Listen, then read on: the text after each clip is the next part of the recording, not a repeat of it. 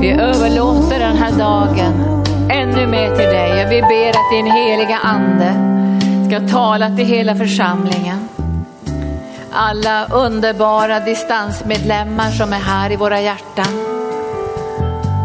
Och vi ber dig heliga ande att vi ska få enhet på varje område i tanke och hjärta, i själ och hjärta. Så vi tillsammans på djupet genom den heliga ande kan gensvara till det du har kallat oss till. Därför den här platsen är ditt hus, det är ditt hus Jesus. Och en gång när du kommer tillbaka på himmelens skyar kommer du göra anspråk på ditt hus. Och då får vi alla göra räkenskap inför ditt ansikte. Och jag ber dig heliga ande att alla som arbetar och tjänar i någon typ av ledarskap inte ska behöva känna att de ska ge räkenskap med tunga hjärtan utan med fröjd i sina hjärtan och glädje över att den här församlingen har sprungit sitt lopp. Den här församlingen har bevarat sin tro. Den här församlingen är redo att ta emot segerkransen. Så jag lyfter församlingen Arken och jag lyfter alla våra underbara vänner också över världen som står tillsammans med oss för att förvalta evangelium. Och vi tackar dig Gud för alla partner, alla missionsvänner, alla som tjänar tillsammans med oss, som tillhör också andra församlingar, men som känner igen den här visionen och det här uppdraget som har kommit från Guds hjärta. För det är du Herre som är arken och det är du som äger arken. Och vi är bara dina tjänare som har lagt ner våra liv för att vara så trogna som det bara går att kunna förvalta och utveckla det som du har lagt på den här platsen. Så kom heliga ande och ge oss en gudsfruktan eller en vördnad som ligger på djupet där vi inte slarvar med våra liv och våra gåvor. Så vi är trofasta i vilken position och kallelse vi än har. Så kom heliga ande och gör ditt verk ibland oss. I Jesu Kristi namn. Amen. Tack, underbar lovsång. Visst är det härligt med lovsång? Och vi känner att när vi går vidare i lovsången så berörs också våra hjärtan och Gud kan tala till oss. Nu står jag här och predikar idag. Vi har lyssnat på jättefin inledning av Anita Björk. Vi har berörts i våra hjärtan. Vi har gett till Guds verk. Men Jesus är här. Och när man predikar så är det ju omöjligt att tänka att nu ska jag dela ut bröd till alla så att alla ska få en bit var. För att det är helt omöjligt, jag ser ju bara några av er här och sen är det jättemånga på nätet. Utan den heliga ande tar från förkunnelsen och så bryter han brödet med dig. Och då behöver du en bön i ditt hjärta att han ska tala till dig genom ordet, genom förkunnelsen. Du vet att i arken släcker vi inte ljuset i våra möten. Och någon har frågat mig så här, varför gör ni inte det? Och det, det, kan väl vara mysigt? Jo, men det kan vi göra någon gång då och då, då vi har uppträdande eller konsert eller så. Då släcker vi ljuset, men inte annars. Och varför det? Vi måste motivera utifrån ordet, eller hur? Allt måste motiveras utifrån ordet. Och då säger jag så här, ja men det är på grund av Jesus, hans tjänst. Och hur gjorde Jesus? Han såg folkskarorna. Han såg människorna. Och jag var på ett ställe en gång där de hade jättesvart i lokalen och det var starkt ljus rakt i mina ögon. Så jag nästan fick blinka så jag tänkte jag såg ingenting och jag såg inte ens människorna. Och då tänkte jag så här, ja, jag, är som, jag är ingen författare som står och håller ett litet föredrag så jag sa, tänd ljuset för allt i världen. Jag måste få se människorna. Jesus såg människorna. Kommer ni ihåg det? Såg människorna. Och det här är ett verk av den heliga ande därför vi är kopplade ihop. Vi är kopplade ihop. Så förkunnare och lovsångare måste se er och de måste se bortom er också till alla våra distansmedlemmar och alla de som är kopplade med oss så att man får ett flöde i den heliga ande. Alltså jag har varit i möten en gång med 8000 personer, eller var 9000. Jag kunde se i anden deras behov.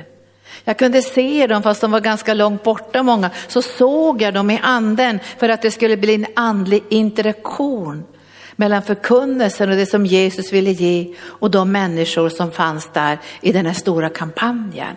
Och när predikanter predikar här, då måste de se folket. Och det är inte bara att jag kan räkna nu och se på ett naturligt sätt, utan vi måste se varandra i anden. Så att Gud kan sammanfoga oss genom den helige ande så att vi kan bli medlemmar, bärare av Guds vision i den yttersta tiden. Så när, när, vi, jag ska säga, jag ska säga det är bara en liten inledning, allt som anden gör i Bibeln förklaras genom ordet. Anden gör inte en massa saker huller om bull utan anden förklarar genom ordet. Och då kan vi bli trygga förstår ni. När anden föll på pingstdagen var det ju jättemycket turbulens, eller hur? En del var oroliga, andra var hånfulla, en del var jättefrågande, andra trodde de var druckit vin och var druckna fulla och så här. Alla möjliga åsikter.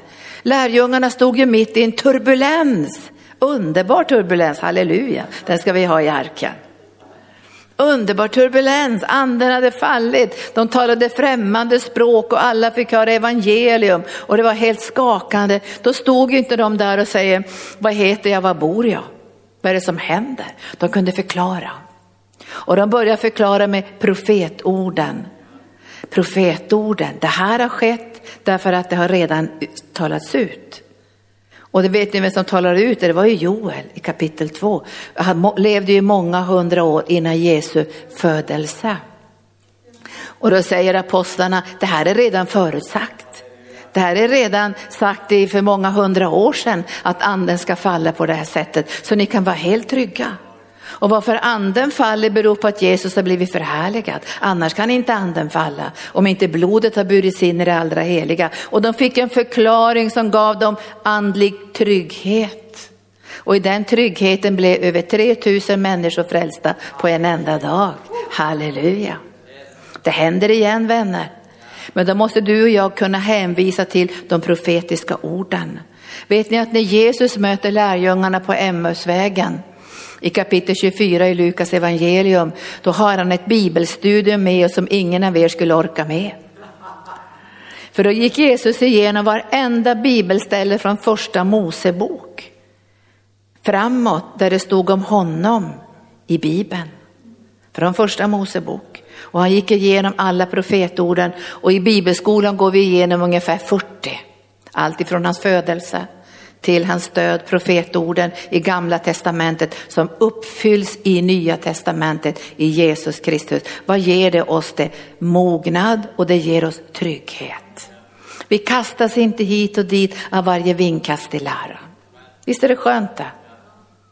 Och då får vi en andlig trygghet. När apostlarna botar en man så, genom namnet Jesus så blir det turbulens, eller hur?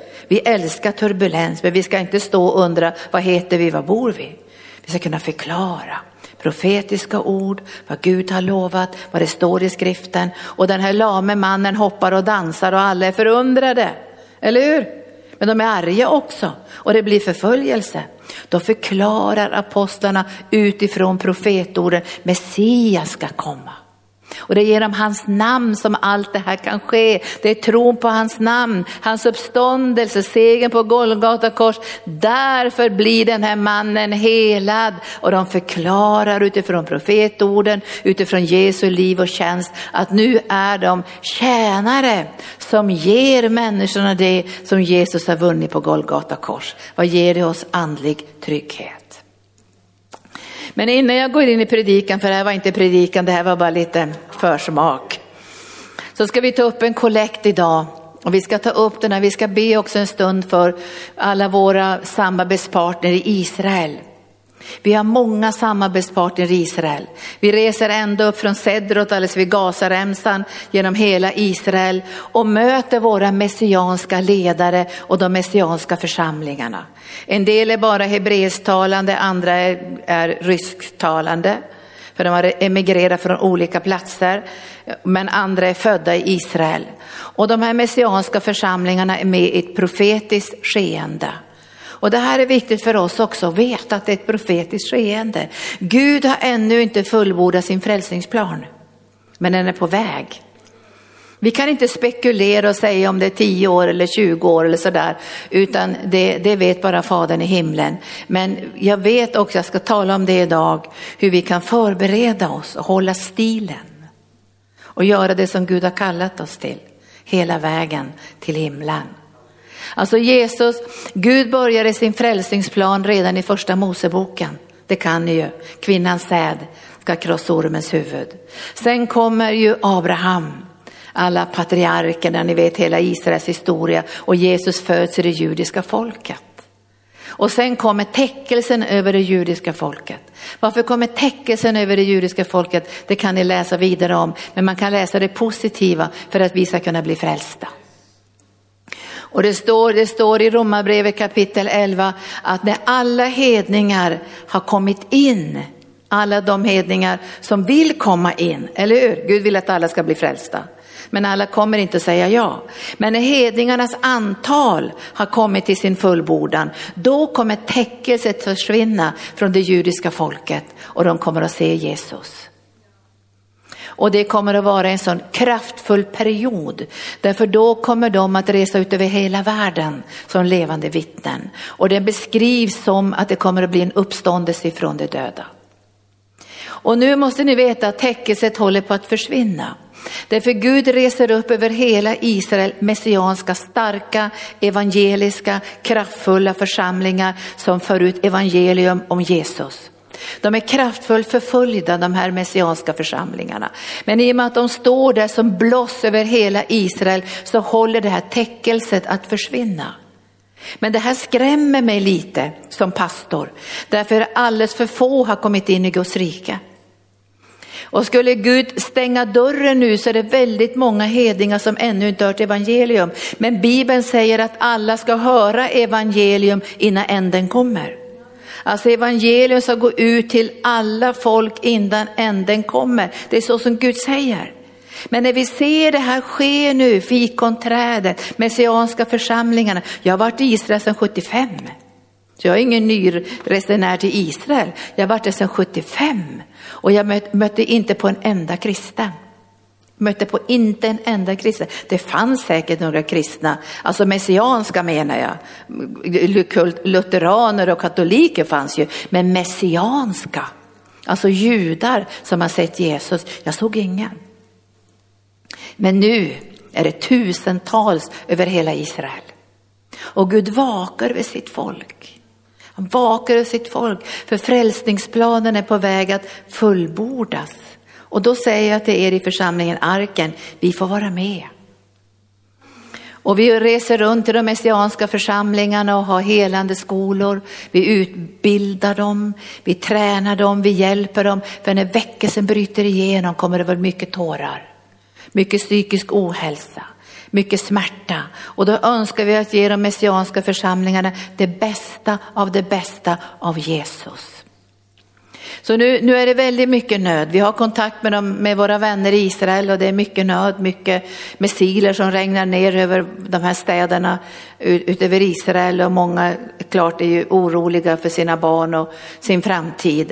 Men vi ska lyfta dem inför Herren och den kollekt vi ska ta upp idag jag har inte fått in alla de pengarna. Jag fick ju in en del pengar för att bjuda hit 20 messianska ledare när pandemin är över. Det var tack och lov en broder som ringde häromdagen och gav de pengarna. Så vi kan bjuda alla de här ledarna att få vara på Sjöhamra gård och vila ut sig. Men vi önskar ju också att kunna översätta våra böcker till ryska och hebreiska. Och vi börjar nu med den här senaste boken, Inre bönen, hur man kommer nära Jesus i krig, i utsatthet, i nöd, hur man får en djup andlig kärleksrelation med Jesus. Och det kommer att kosta en hel del att översätta det här bra och få ut det, distribuera det här. Så att det är stora pengar men det är ändå något som vi tycker är en spottstyver, eller hur? Om vi tänker på hur mycket pengar som går till ingenting i den här världen till konsumtion och till allt som bara är onödigt, till porrindustrin och hit och dit. Och vi ska lösgöra mammon, eller hur? Och föra in pengarna i Guds rike. Så nu får ni älska Israel, säger jag. Nu får ni älska Israel med en praktisk kärlek. Och då ska vi göra så här att då kan du ge via Swish kan ge via troslöfte om du vill ge större summor, kanske tusen kronor eller fem tusen kronor eller något eller vad du nu vill ge. Eller så kan du ge också, jag vet inte, bankterminalen när den är öppen. Annars ger vi via troslöfte och vi ger via swish. Och sen så ger vi, så ber vi nu, jag lyfter nu också våra vänner, jag lyfter de messianska församlingarna. Herre, jag lyfter upp alla våra samarbetspartner i Israel, våra älskade syskon som vi står tillsammans med för att ge evangelium till Israel.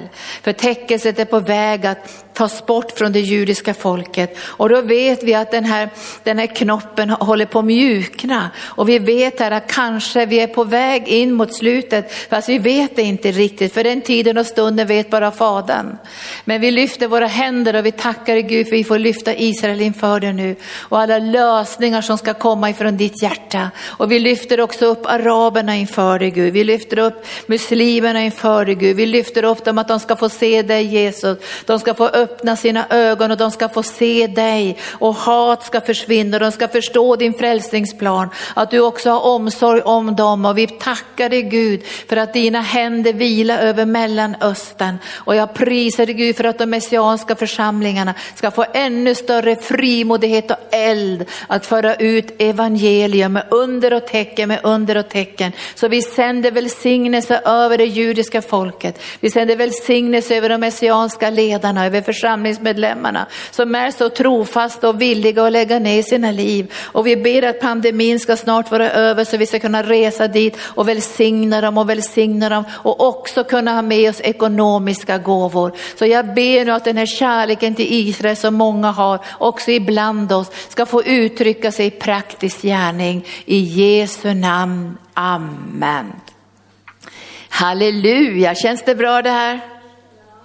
Halleluja. Fortsätt att be för våra messianska vänner. Vi har ju en tidning i Helande Löv och vi presenterar alla våra samarbetspartner så då får du ju också namn. Annars kan du ta kontakt med Anita Rickardsson så får du namnen på alla våra partners som vi arbetar aktivt med i Israel så får du namn också som du kan bedja över. Tack för din gåva. Halleluja, tack Jesus. Trygghet i det profetiska. Trygghet i det profetiska. Trygghet i det profetiska. Det ska vi lägga lite tankar kring utifrån Guds ord. Nu är ju det här bara en kort stund och en kort predikan. Vi skulle behöva många veckor för att gå igenom alla bibelställen. Men det jag sa det här, visst är det en trygghet att Jesus gick igenom hela gamla testamentet och säger, här står det om mig. Och så säger han till fariseerna, ni, ni söker också i skrifterna, men ni kommer inte till mig för att få liv. Alltså skrifterna vittnar om Jesus, synliggör Jesus och allt som du och jag behöver veta om framtiden, det profetiska, finns i Bibeln. Vi behöver inte leta på några olika ställen och lyssna på någon villolära någonstans eller något tillägg och så, utan allt det du behöver veta om framtiden, om det som ska komma, det finns i Bibeln. Och det underbara är att när det finns i Bibeln så bär det vittnesbörd om Jesus. Därför skulle inte Jesus ha gått igenom Bibeln och berättat, här står det om mig. Och Johannes som var så nära Jesus som har skrivit uppenbarelseboken som är alltså förklaringen och utbroderingen av det profetiska. Han säger att profetian, profetians ande, tänker du, profetians ande är Jesu vittnesbörd. Säger det igen, profetians ande är Jesu vittnesbörd. Och när profetians ande flödar och när den helige ande verkar så för han oss till Jesus. Och han förhärligar Jesus. Han vittnar om Jesus, för anden säger att han kan inte tala av sig själv utan han måste lyssna till vad Jesus säger. Och när han lyssnar till vad Jesus säger så ska han påminna oss om allt som Jesus har sagt och föra oss in i hela sanningen. Så profetians ande är Jesu vittnesbörd. Och där profetians ande verkar, och det kan du läsa både i gamla och nya testamentet, och, men jag, jag citerar från första Korinthierbrevet kapitel 14, att när profetians gåva flödar, alltså profetians gåva skiljer sig inte så mycket från profetens tjänst, den ligger bara på ett annat plan. Profetians gåva är för alla troende och alla kan få profetera. Men profetians gåva är också ett styckeverk, en bit. Och profetens tjänst är också en bit. Och i varje tidsålder ser vi en bit. Daniel såg en bit, men han såg också framtiden. Men Gud säger till Daniel, i den yttersta tiden kommer de här profetiska orden att öppnas och upplåtas.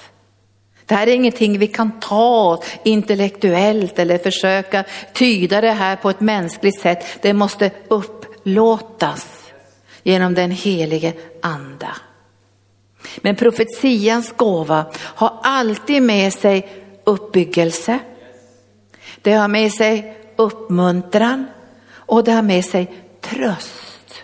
Och det har alltid med sig att bygga Guds församling. Om du bara har med de sakerna då blir du trygg, då kan du avvisa en massa saker. Därför att där det profetiska gåvan flödar är det uppbyggelse, det är uppmuntran och det är tröst. Och det bygger alltid upp församlingen. Och kommer det krafter som splittrar, skadar, skrämmer, då kan vi avvisa det. Och den profetiska smörjelsen har samma smörjelse men den har större ansvar.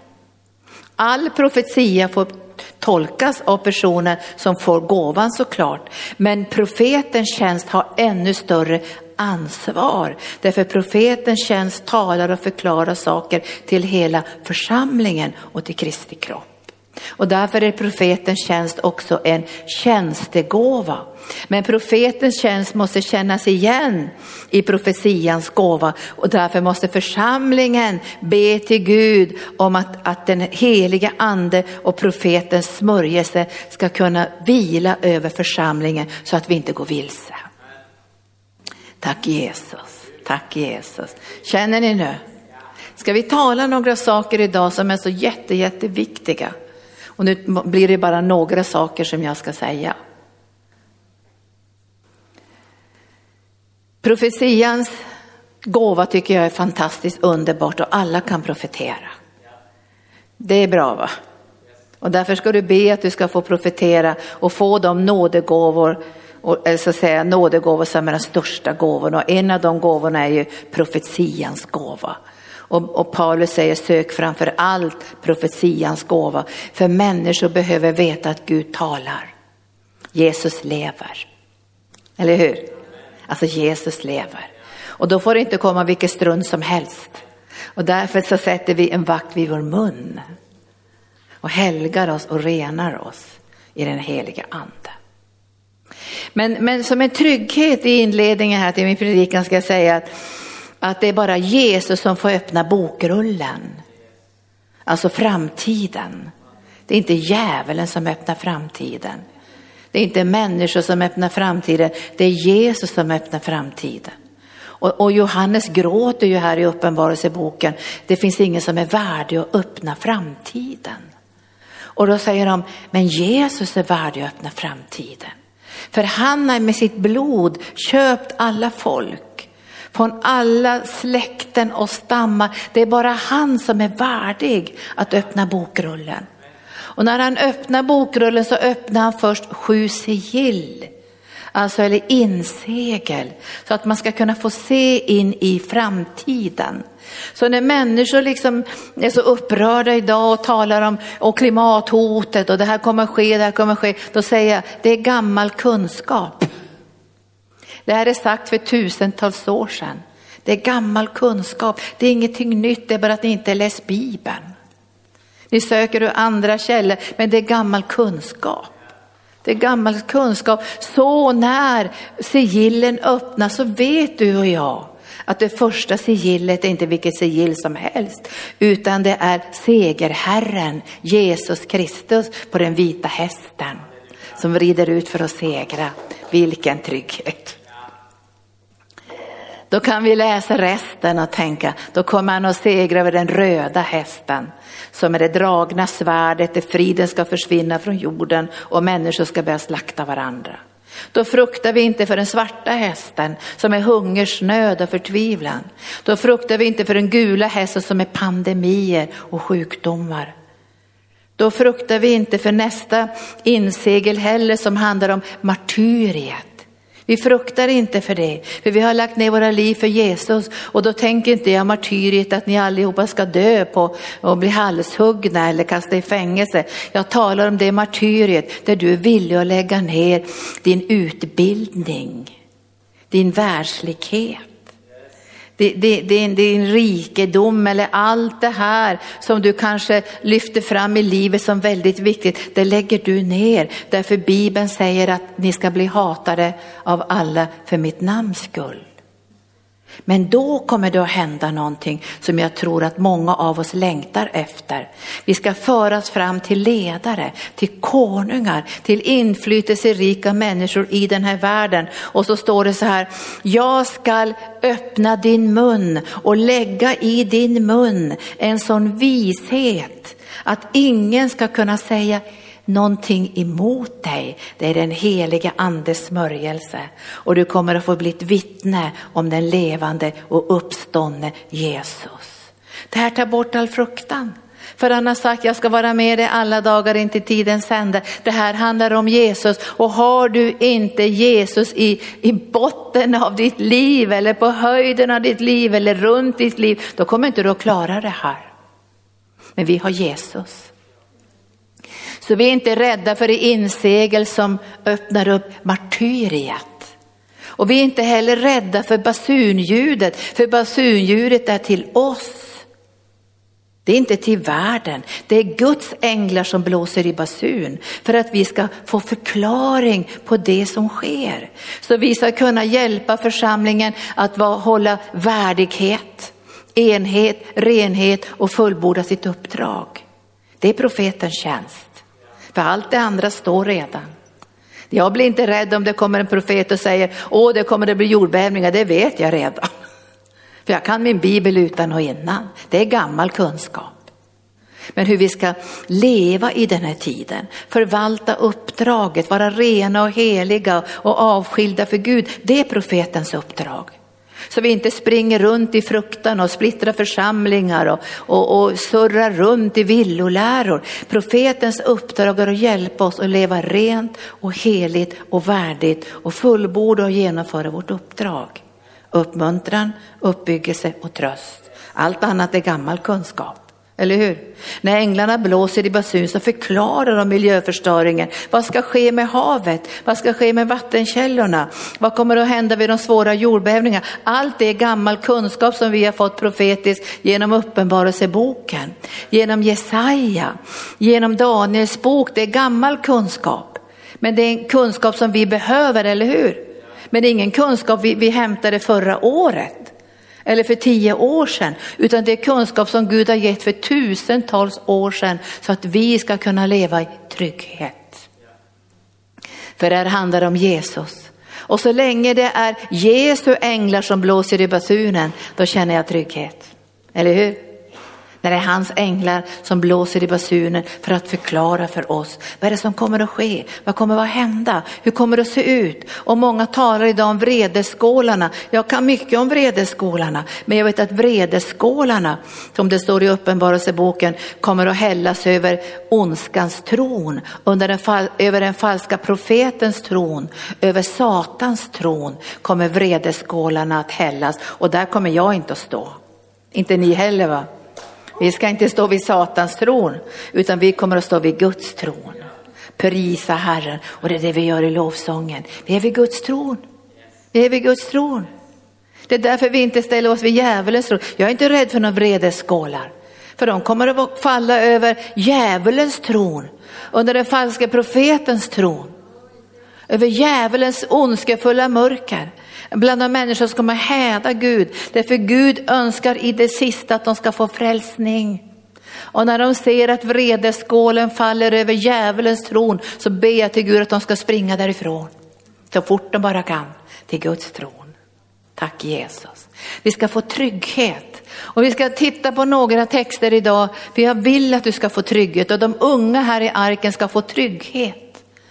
Alltså vi, vi, måste få en trygghet då. Att Gunnar och jag har läst så mycket, det är mycket för att vi vill ge församlingen en trygghet. Det säger inte vi att vi kan allting. Men Gunnar har ju säkert en femårig teologisk utbildning plus att han har doktorerat i teologi, det har jag också gjort. Och jag har läst in mig på specialområden, men det är inte det som har fört mig närmare Jesus. Utan det är Guds ord, smörjelsen och Guds härlighet. Men jag vet också att på grund av brist på kunskap så går mitt folk vilse, säger Herren. Nu kan vi inte allt, men vi ska i alla fall kunna hjälpa till i den här yttersta tiden att vi inte ska gå vilse och komma i obalans, hamna i villoläror. Det som händer nu under pandemin eller som har hänt de sista 15-20 åren är ju att ett nät har öppnats över hela jorden. Det heter internet. Ett nät har öppnat sig. Och där kan du läsa precis som vad som helst. Det, det, det, fanns ju inte, om när jag växte upp här, eh, arbetade i Uppsala och Göteborg och så, då, då fick man möta kanske någon konstig falsk profet här och där. Men det fanns ju inte som nu, att det finns ett nät. Vet du, det finns ett nät utkastat. Jag vill att ni ska se det. Det finns ett nät utkastat i den andliga världen för att bedra Guds utvalda. Och därför är det så viktigt att vi har församling. Därför i församlingen kan vi få ett beskydd. Därför, därför finns det tjänstegåvor som ska vaka över balans och helhet. Det måste finnas evangelister eller sådana som har evangelistisk smörjelse. Det måste finnas sådana som har apostolisk smörjelse som kan röja ny mark. Det måste finnas de som är pastorer och samlar folket, alltså flocken det måste finnas lärare som har fått en uppgift att vaka över läran. Eller hur? Och det måste finnas profeter som kan se övergripande, var är vi på väg? Vad är det som händer? Och hur, hur måste vi styrka upp det som finns ibland oss så att vi inte börjar bete oss som världens folk? Och då, när vi tittar, nu kan jag läsa det här hemma sen, Uppenbarelseboken, får man ta ganska lång tid och man förstår inte riktigt allt men man lyfter och ber att Gud ska visa det man behöver se för vår tid. Men man kan läsa Matteus 24 om de yttersta tiderna, Markus 13 och Lukas 21. Det är samma texter men lite, lite, lite skillnad på dem. Men jag, jag tar Matteus 24. Och det första som Jesus säger det är ju att vi ska, alltså vi, vi ska slå upp där, han säger så här, lärjungarna frågar två saker. Och de, det frågar vi också såklart. Vi frågar efter tecken. Vad är det för tecken? Vad är det för tecken på din återkomst och den här tidsålderns slut? Det här är viktiga frågor för Guds församling så att vi håller oss vakna. Så vi inte kommer in i världslig sömn, så vi börjar prioritera fel saker. Håll de här frågorna levande. Vad är tecknet på din återkomst? Och vi, vi skräms inte för Jesu återkomst. Vi tillhör det folk som älskar Jesu återkomst. Det står i det i Bibeln. De som älskar hans återkomst. Men det är bra vi har de här tecknen levande Herre. Vad är tecknet på din återkomst? Vad är tecknet på tidsålderns slut? Därför när tidsåldern är slut, kära vänner, den här dagen, då finns det ingen frälsning längre. Då är det slut. Och de här frågorna måste vi börja ställa oss. Jag tycker att det här är viktiga andliga existentiella frågor som också riktar arkens arbete till allvar. Till allvar, förvaltar vi det Gud har kallat oss till att förvalta? Förvaltar vi det på det sätt som Gud önskar att vi ska förvalta det? Det är frågor som kommer sen. Men de här frågorna behöver finnas i våra hjärtan. Det håller mig vaken, vet ni det? Håller mig vaken. Jag tänker, det här måste jag ju fråga igen. Vad är tecknet på din tillkommelse? Kommer tiden att ta slut? Och då börjar Jesus berätta för dem. Och det första han säger, som vi ska säga idag, ni får inte vara rädda. Alltså det är det allra, allra viktigaste till Guds folk. Var inte rädda. För det finns så mycket fruktan i den här världen. Det finns så mycket depression, så mycket tungsinne därför att människor är rädda. Därför har vi sjöhamrar går för att driva undan all rädsla. Med vad då? Med Jesu kärlek såklart. Alltså rädslan är en kraft som förstör våra liv. Och Jesus har befriat oss från rädsla. Och han säger han har dött i vårt ställe för att besegra döden och rädslan för döden. Men det första han säger som vi ska uppmuntra varandra med, var inte rädda. Allt det här kommer att ske. Jag har ju redan sagt det. Han har sagt det tusentals år sen. Han har, han har, jag ska bara läsa ett profetord så ska jag läsa, det är bara för att ni ska få se hur länge sedan Gud har sagt saker. Det här visste inte jag när jag jobbade i miljörörelsen.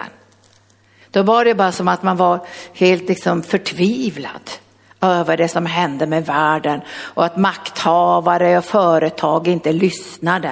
Det här var 70-talet. Men så sa Gud när jag blev frälst, läs Jesaja 24. Varför blir jorden ödelagd och utplundrad? Ställ den frågan, varför blir jorden ödelagd och utplundrad? Varför händer det här? Jo, det är en konsekvens av syndafallet. Alltså jorden är under förgängelsen och du och jag är också under förgängelse med våra kroppar, eller hur? Och det finns ett löfte för dig och mig idag att vi ska väckas upp ifrån de döda. Och det finns ett löfte för djuren och naturen att det ska bli ny himmel och ny jord där rättfärdighet ska råda. Men det är bara ni som kan förklara varför ser det ut det här? Skriv till Greta Thunberg och förklara det. Varför ser det ut så här? Berätta för alla miljöaktivister varför ser det ut så här?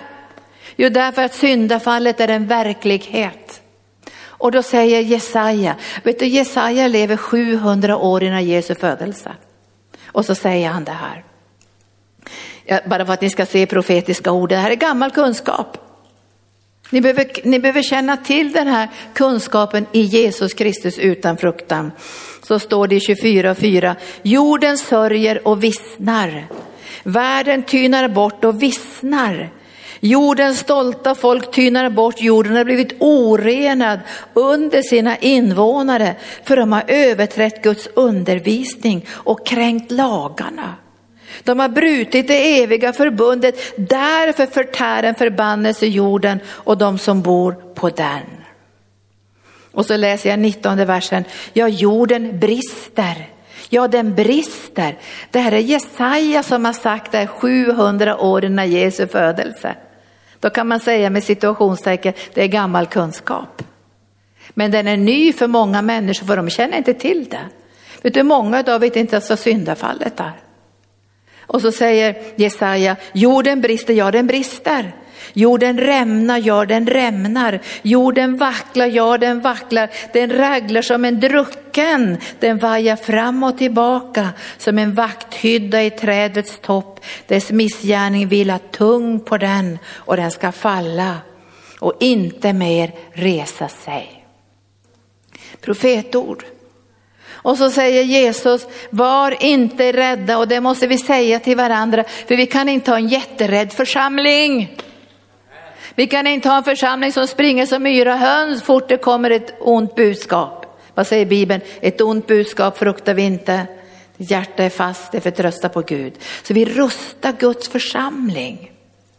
När det kommer sådana här saker om, om att nu får vi inte kalla pojkar för pojkar längre och flickor för flickor längre och till och med vårdinstitutioner bara säger nämn inte namnet kvinnan mer. Då börjar du och jag tänka, har det skett, skett någonting i huvudet på folk? Vad är det som händer? Förstår ni? Vad är det som händer? Men det här är gammal kunskap, vi vet vad som händer. I den yttersta tiden kommer det att bli en väldigt stor förvirring. Förvirringens ande kommer att vara utgjuten. Men vi är inte under förvirringens ande. Vi är inte under modlöshetens ande. Eller vad är, vi, vad är vi under för något? Guds ande, kraftens ande, kärlekens ande och återhållsamhetens ande. Så vi springer inte i varje fälla.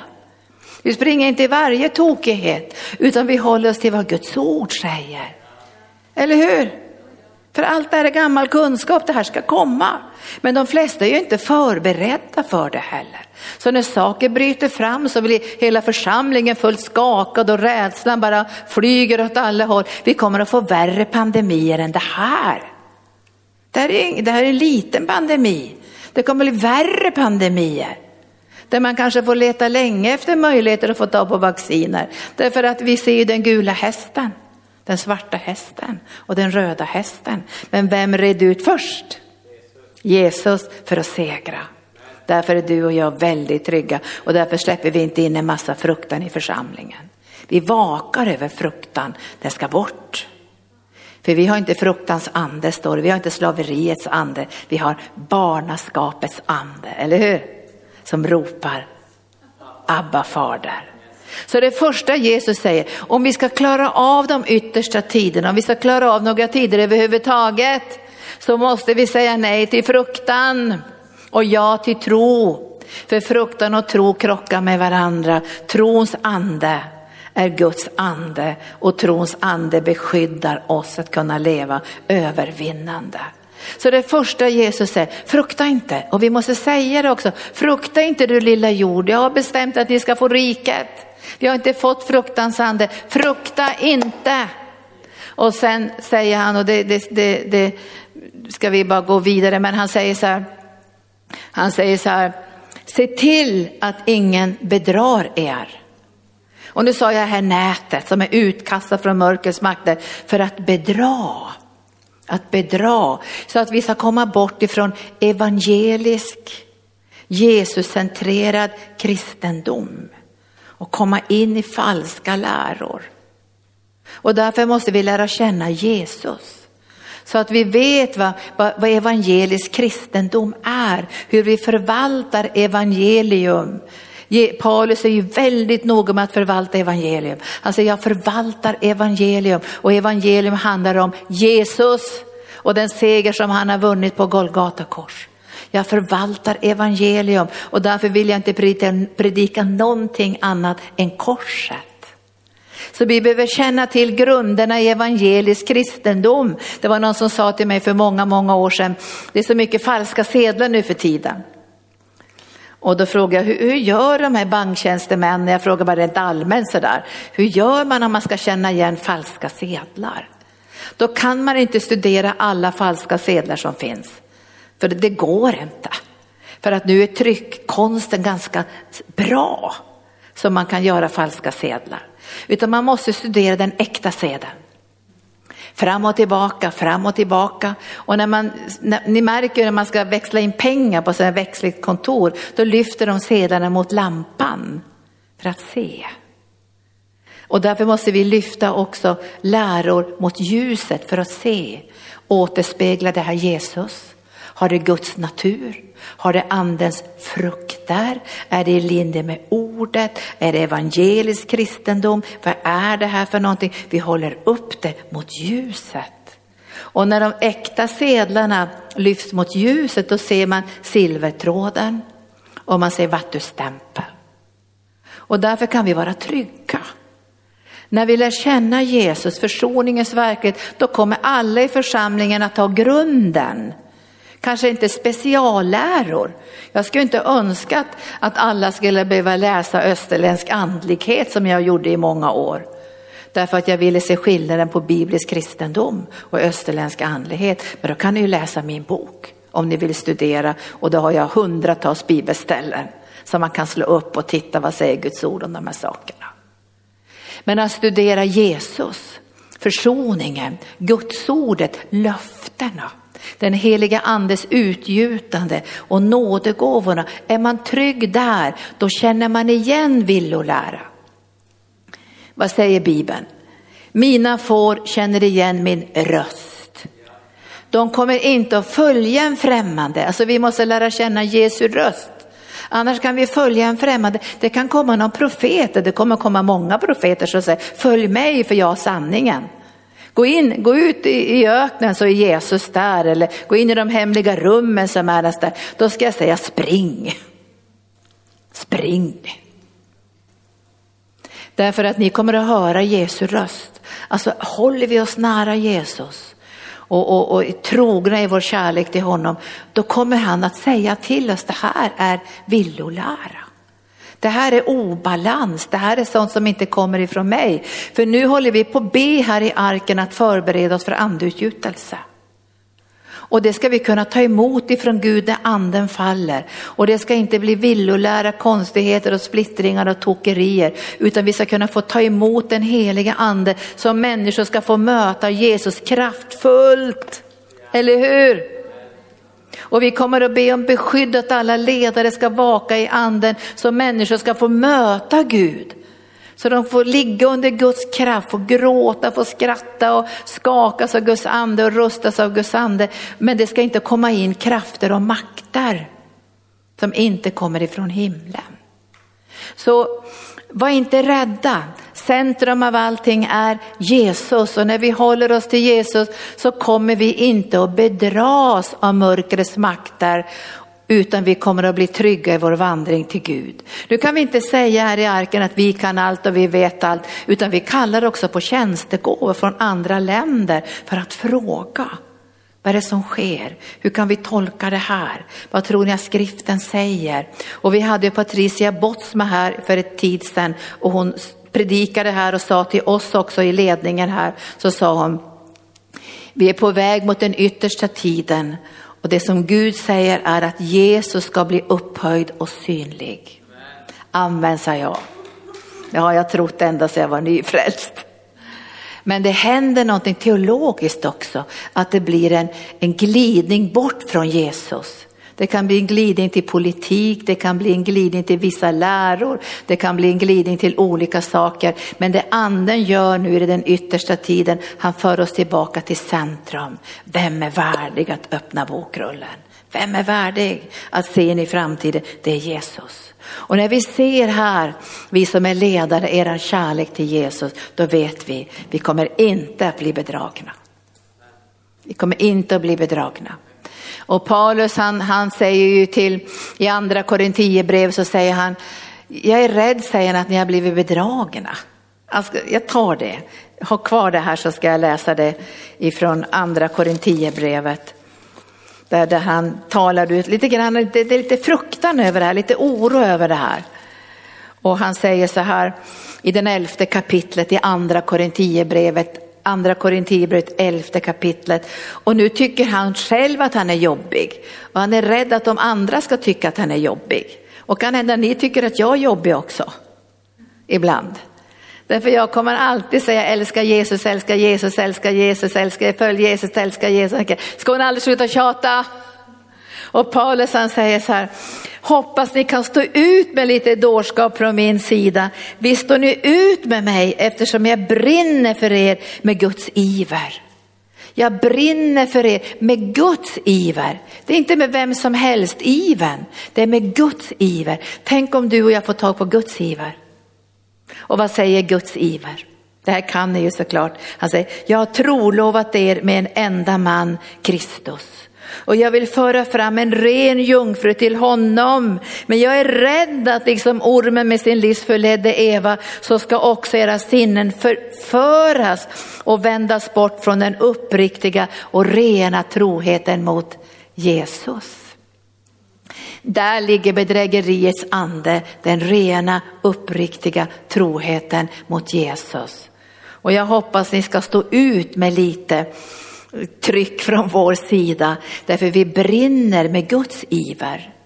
När Guds iver träffar våra hjärtan som ledare, då vill vi föra er till kärlek till Jesus. Därför är det bara där som vi kan upprätthålla kallelsen och visionen. Därför att när vi älskar Jesus så väcker han liv i visionen.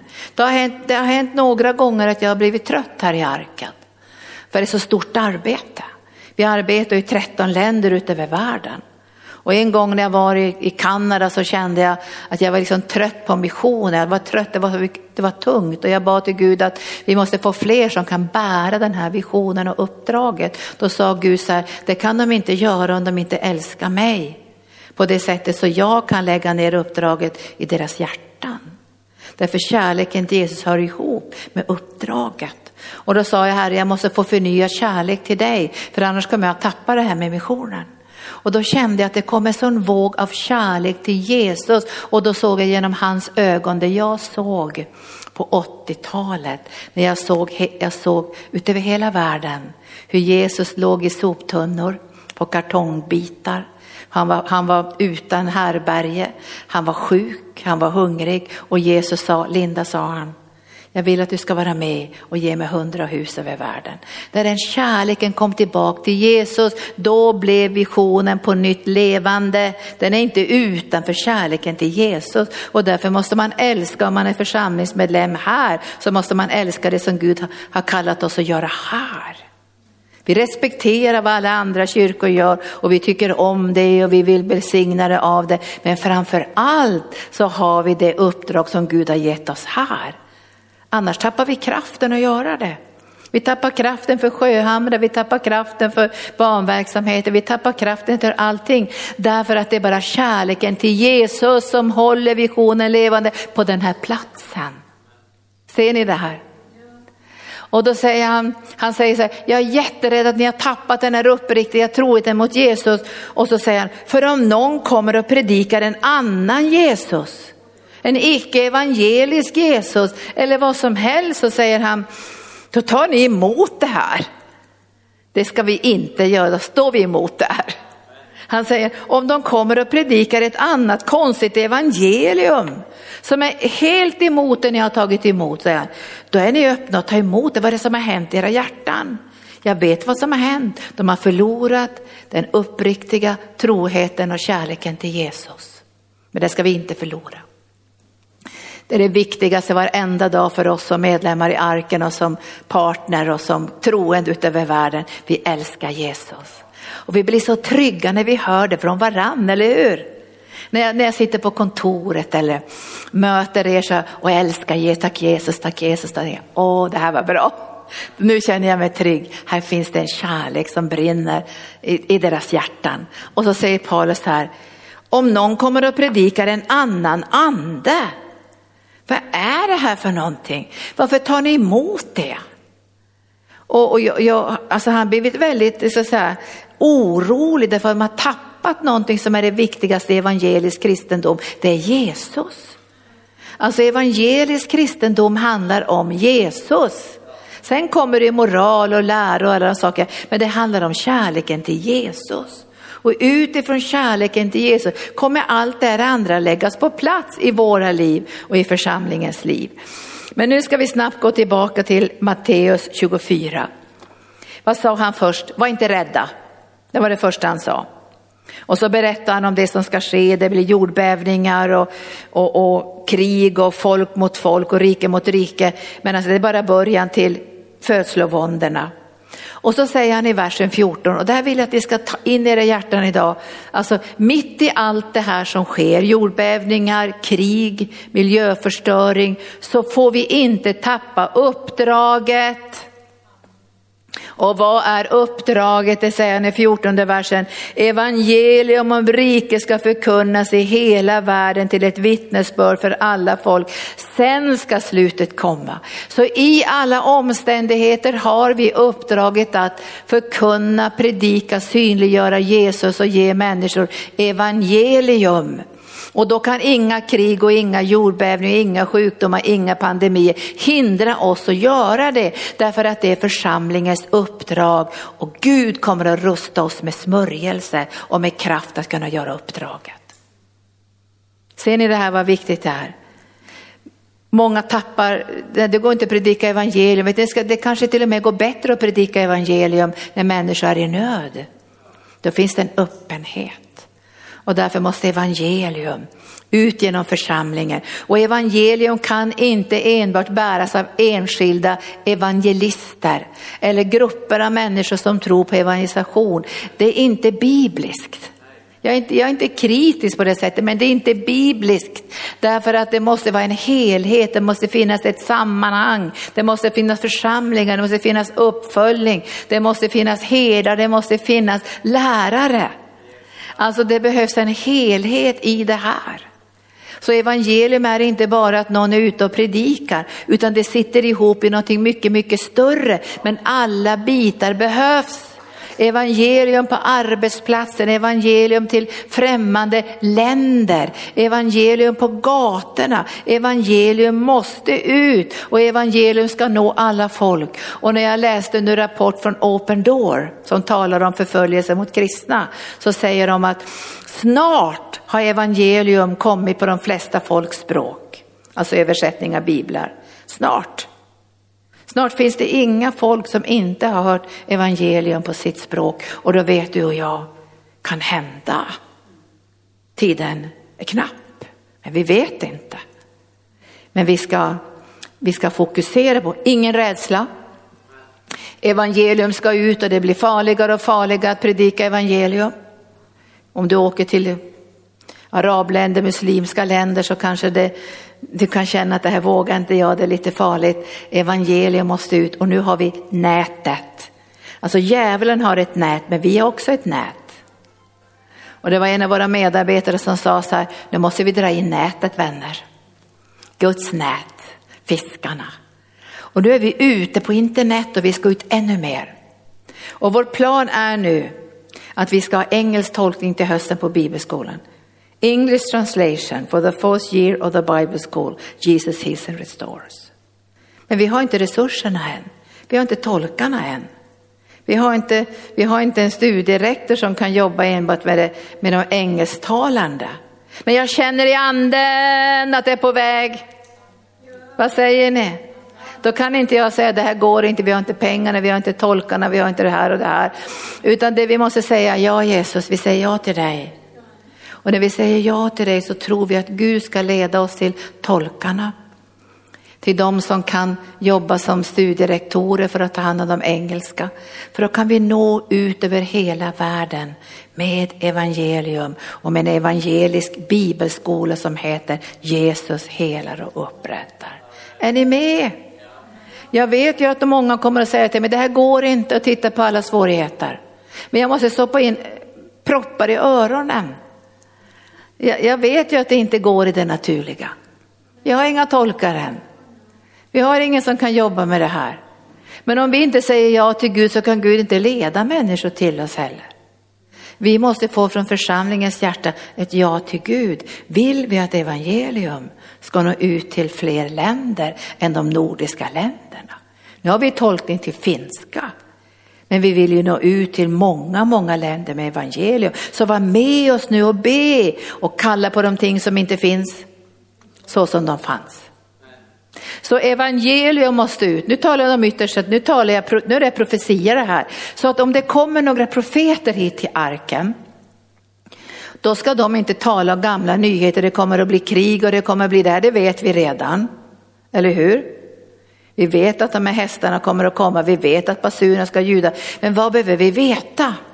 Hur ska vi leva i den här tiden? Profeterna måste hjälpa oss att hålla stilen. Fortsätta att göra det som vi är kallade till så vi blir starka och övervinnande i den yttersta tiden. Så vi inte springer som skollade troll. Ja, det kanske var fel uttryck. Men att vi springer full, fyllda med fruktan och gömmer oss överallt. Var ska människorna få trygghet om inte den finns i Guds församling? Så då hade vi två saker, frukta inte och sen skulle vi predika evangelium. Nu läser jag inte de hemska sakerna men sen säger han i 32 versen, ni måste hålla koll på profetorden för kvisten blir mjuk. Och mycket av det här som vi håller koll på idag, det är vad som händer med Israel. Därför Israel är en viktig pusselbit i hela världens frälsning. Och vi ser att nu håller kvisten på mjukna. Israel föddes på samma år som mig, ganska många år sedan. Och det har varit många turer fram och tillbaka till Israel. Och 1975 så åkte vi till Israel för jag ville bo på kibbutz och vara med och hjälpa till att bygga upp Israel. Och det var, fanns ju ingenting nästan där, det var jättestora arbetskibbutzar. Och vi var där och skulle titta på hur var det på de här kibbutzarna och då kände jag, jag är inte redo. Det här var ju länge sedan. Då hade de arbetskibbutzar och då fick man inte behålla sitt barn på den tiden, man fick ha sitt barn 14 dagar. Sen fick man lämna in sitt barn på barnkibbutzen och träffade bara då och då, kanske en stund på dagen. Därför att man gav sitt liv för att bygga upp landet. Och då kände jag så här att jag är inte beredd för det. Och det var alldeles för hårt arbete också. Jag tänkte jag kommer aldrig klara det hårda arbetet heller. Så att jag tänkte jag får nog välsigna Israel på ett annat sätt längre fram i min framtid. Men jag såg ju människor högutbildade som var där ute på de här markerna. Det var ju mest bara malariamyggor där på Man har läst historien hur de byggde upp Israel. De var villiga att lägga ner sina liv för ett fysiskt land. Och då tänkte jag så här, är jag villig att lägga ner mitt liv för ett andligt land som ska beröra ännu fler människor än det judiska folket? Men det hör ihop. Så församlingens trohet och överlåtelse hör ihop med det judiska folkets trohet och överlåtelse. Det är parallellt det här i den heliga ande. Och djävulen är så vred för han vill inte att Gud ska kunna uppfylla sin frälsningsplan. Men det kommer Gud att göra ändå. Utan han vill bara pusta lite grann så är allt borta. Jag menar Gud har ju nåd och det står så här, på grund av hans långmodighet och hans trofasthet och kärlek och barmhärtighet så väntar han så att så många människor ska kunna bli frälsta. Visst är det starkt det här? Evangelium och sen säger han, ni ska, vara, ni ska kunna de profetiska, ni ska förstå de profetiska orden utan fruktan. Och nu förstår inte vi allt, men vi vill förstå för vår tid och förklara det. Ni kan förklara klimatförändringar, ni kan förklara det här genom att läsa de här ställena om, om att, att jorden har kommit under förbannelsen på grund av syndafallet och allt det här. Men det ska bli en upprättelse och vi ska vårda jorden på samma sätt som vi vårdar våra egna kroppar. Jag sa till eleverna här, och när du har fyllt kanske 65 då tänker inte du så här, ah, nu struntar jag i allt. Nu bryr jag mig inte om att sköta min hälsa någon längre för jag ska ju ändå dö. Det finns ingen som tänker så, utan man vill sköta sin hälsa så man kan leva så länge som möjligt, eller hur? Och på samma sätt ska vi vårda om vår planet och trösta vår planet och ha omsorg om vår planet för den går in i sin födslovånda, men den måste veta genom att den ser på oss att det kommer en förlossning. Det står i Bibeln, det är gamla ord, Romarbrevet. Det står så här att naturen längtar efter att få Guds barns frihet. Och vi behöver, då behöver också naturen se att det finns en plats utan fruktan där vi proklamerar evangelium och där vi förstår de profetiska orden. Och nu kommer nog det viktigaste som jag vill säga idag, det är från vers 42. Profeter som kommer nu och profeterar, ni kanske möter alla möjliga på internet och så här. De profeter som är sanna profeter, som är profeter sända ifrån Gud. De har både profetians gåva och profetisk smörjelse för att bygga upp församlingen. Alltså det här huset tillhör ingen människa. Vi har fått uppdraget att grunda det här huset. Och församlingen, medlemmarna i församlingen har fått uppdrag att förvalta den här visionen. Men huset tillhör Herren. Jag vill att ni ska veta det, för ibland är man lite dum i huvudet och tror att det är någon pastor som äger platsen eller någon ledare, någon rik businessman eller sånt. Utan det är Herren som äger huset. Då får ni gudsfruktan va? Då behöver ni be för oss också lite grann, eller hur? Det är Herren som äger huset och här i vers 42 så står det att husägaren ska komma tillbaka. Husägaren ska komma tillbaka. Och då kommer vi få göra räkenskap inför husägaren. Och när vi går in i de yttersta tiderna eller svåra tider som vi ser nu med pandemi och krig och sånt där. När vi går in i svåra tider som kanske inte är de yttersta tiderna men som är början till födslovåndorna. Då måste vi veta hur vi förhåller oss till huset. Och Paulus säger så här, du behöver veta hur du ska bete dig i Guds hus som är den levande Gudens församling. Den levande Gudens församling. Nu får vi Guds fruktan när den levande Gudens församling. Då, då får vi ibland bara tiga. Då får vi ibland höja vår röst. Därför när det, om det är den levande Gudens församling, då kan vi inte förhålla oss till det hur som helst, eller hur? Jag menar, jag säger rakt ut.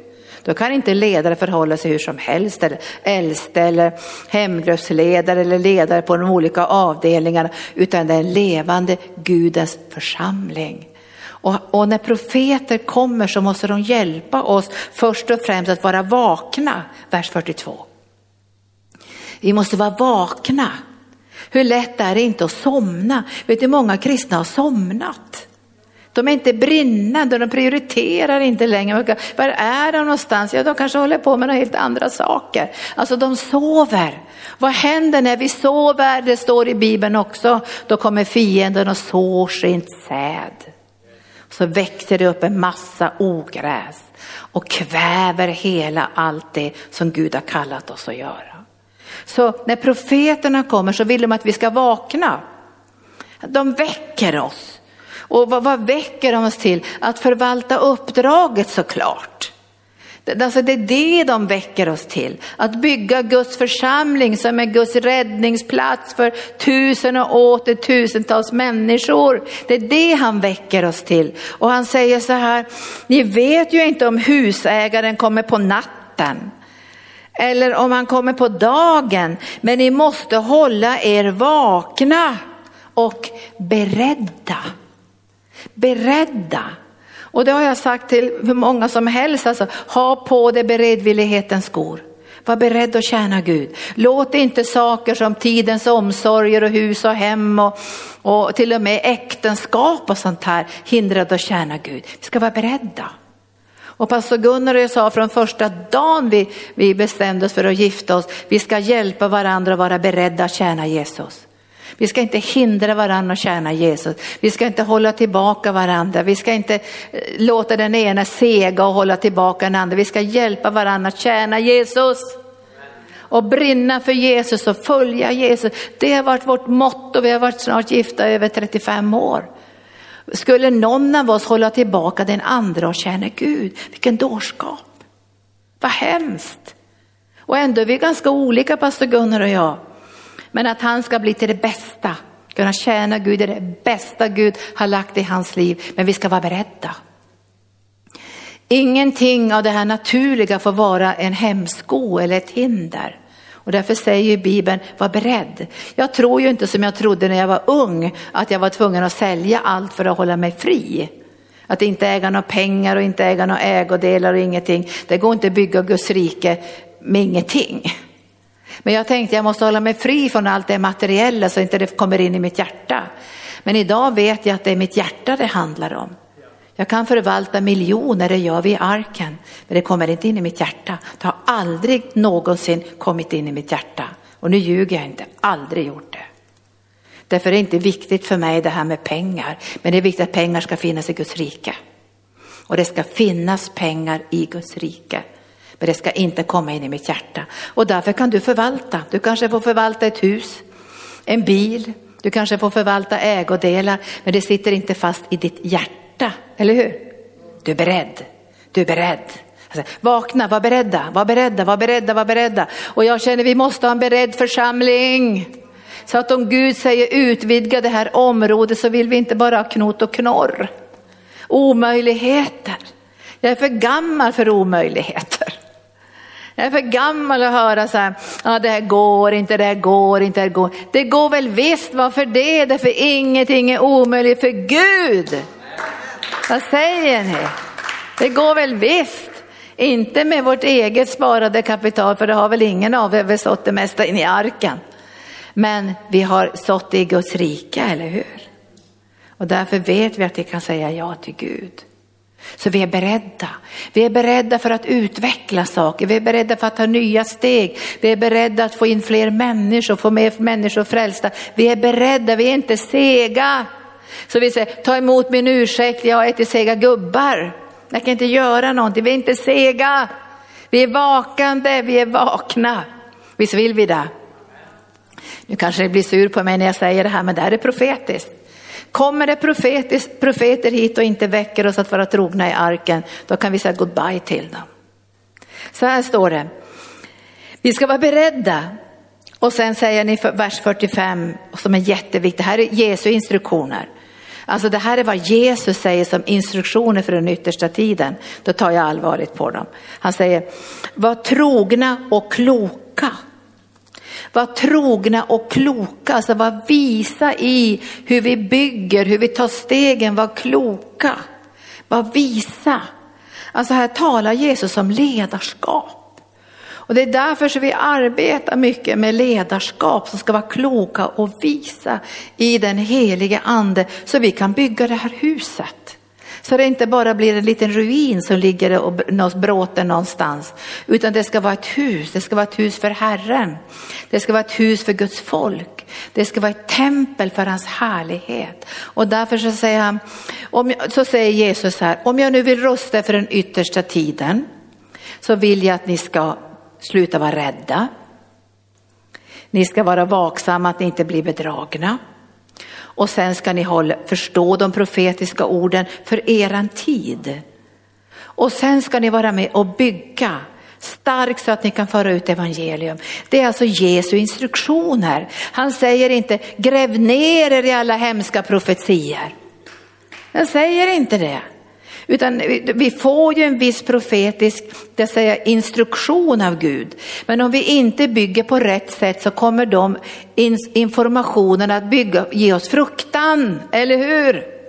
Och Jesus säger ju att kärleken kommer att kalla oss de flesta och det kommer att bli hemska tider på grund av att människorna kommer att bli onda. Har ni tänkt på hur många mord det sker i Sverige? Har ni tänkt på det? Vet du, vi blir bara förhärdade. När jag växte upp så var det väl kanske ett mord, hela landet var skakat över ett mord. Det verkar som att det sker mord varenda dag. Det står i Bibeln redan, det är gamla kunskap. I den yttersta tiden ska människorna bli obarmhärtiga, olydiga, upproriska. Det kommer att hända någonting. Men Bibeln säger, låt de ogudaktiga fortsätta att orena sig om de vill det. Men ni som följer Jesus ska fortsätta att helga er och rena er i den heliga ande. Det är vad Bibeln säger. Så vi måste få tag på instruktionerna. Och nu tror jag att många profeter gräver ner sig i alla möjliga hemska scenarier.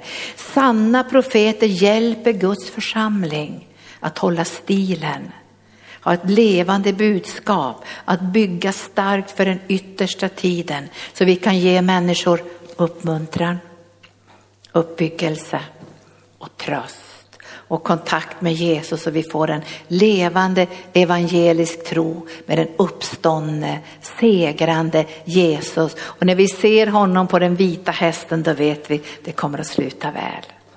Och igår så satt jag och tittade på slutet på Uppenbarelseboken. Glashavet, vattnet som går genom stadens gator. Han ska torka bort alla tårar. Alltså när vi läser det här så vet vi hur det ska gå. Vi vet hur det här kommer att sluta. Och nu, nu avslutar jag idag med att säga, låt oss följa Jesu instruktioner. Låt oss hålla oss till det som bygger upp oss. Allt annat har han redan sagt. Och då måste vi läsa det i ett perspektiv med Jesus i centrum. För det är bara han och bara han som är värdig att öppna framtiden. Och öppnar han framtiden då känner jag mig trygg. Då vet jag, han kommer att vara med oss alla dagar inte tidens ände. Ska vi komma upp lovsångare? För vi förbereder församlingen och jag känner att det gnisslar lite. Jag känner ibland när jag ber för församlingen att det gnisslar lite. Och det gnisslar lite här, men det gnisslar mycket på andra platser. Men då måste vi lösa ut det profetiska. Kommer ni ihåg Hesekiel? Han stod inför de torra benen. Och då säger Gud, tror du att det kan bli liv i de här torra benen? Och då säger han, det vet bara du Gud. Så nej, säger han till Hesekiel, du ska profetera. Och så börjar han profetera över de torr, torra benen och säger, kom heliga ande från öster och väster och norr och söder och blås på de torra benen och de får liv. Och det blir kött och det blir senor och det blir en kropp som träder fram som kan göra tjänst. Och skulle det gnälla lite? Skulle ni känna att det, ja, det knotar lite, det, liksom, det morrar lite, alltså när benen här ska komma till liv igen, då ska inte ni säga, åh fy vad jobbigt, jag vill inte att det ska det bli så här, så kom heligande, mer, mer, mer, mer, mer, mer, säg mer heligande, mer heligande, så han kan utföra det här verket så vi blir starka inför framtiden. Vi ska vara starka inför framtiden som församling. Vi ska vara starka. Och Gud har sådana drömmar och planer för den här församlingen. Och jag tror att många av er har inte ens sett hälften av vad Gud har tänkt för oss. För vi har ännu inte gjort det fulla överlåtelsen in i den här övernaturliga dimensionen där det omöjliga blir möjligt. Så kom helige ande. Nu, nu tar vi och bara låter anden fylla oss. Och så låter vi de här orden som jag har talat få fylla våra hjärtan. Så att vi kan vara vakande och bedjande inför framtiden och inför nuet. För idag formar vi vår framtid. Idag säger Herrens ande, det vi beslutar idag och de steg som vi tar idag, det formar vår framtid. Så jag tackar dig Gud för att församlingen Arken ska ta steg som är övernaturliga in i din underbara plan. Och att vi ska få med oss många församlingar ut över världen, de messianska församlingarna. Församlingarna i alla de länder som vi betjänar människor. Och jag ber också om att de unga vuxna i vår församling Arken ska känna stolthet över att tillhöra den här församlingen och vara med och överlåta sig på ett djupare sätt där de får lämna världen och lämna bekvämlighet och lämna det som håller dem fångna på olika sätt för att kunna tjäna dig i den yttersta tiden. I den yttersta tiden. Kom helige ande, kom helige ande. I all evighet. Och nu ber vi Herre att din heliga ande som är nåden och bönens ande din ande som är både vild och härlig som Tordön och som, jord, som ett jordbävning som vi kan se när din ande slår till både på, på pingstdagen och i Apostlagärningarna 4 så ber vi att din heliga ande ska beskydda oss vid, när anden kommer att falla starkare i arken. Så vi kan bevara det du gör ibland oss. Så vi kan förvalta det tillsammans. Så vi, så vi kan vara enade i ande och hjärta i allt som sker, så vi kan koppla samman i enhet och i härlighet. Jag ber dig heliga ande, att de instruktioner som du har gett Jesus i Matteus 24 ska nå in i varje äldres hjärta, varje barns hjärta, varje tonårings hjärta, varje vuxens hjärta, varje vuxen ungdoms hjärta. För det är dina instruktioner Jesus som är de viktigaste.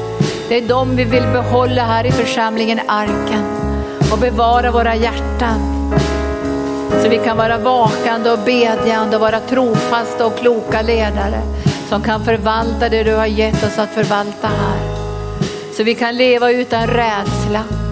Så vi kan fortsätta att predika evangelium utan begränsningar.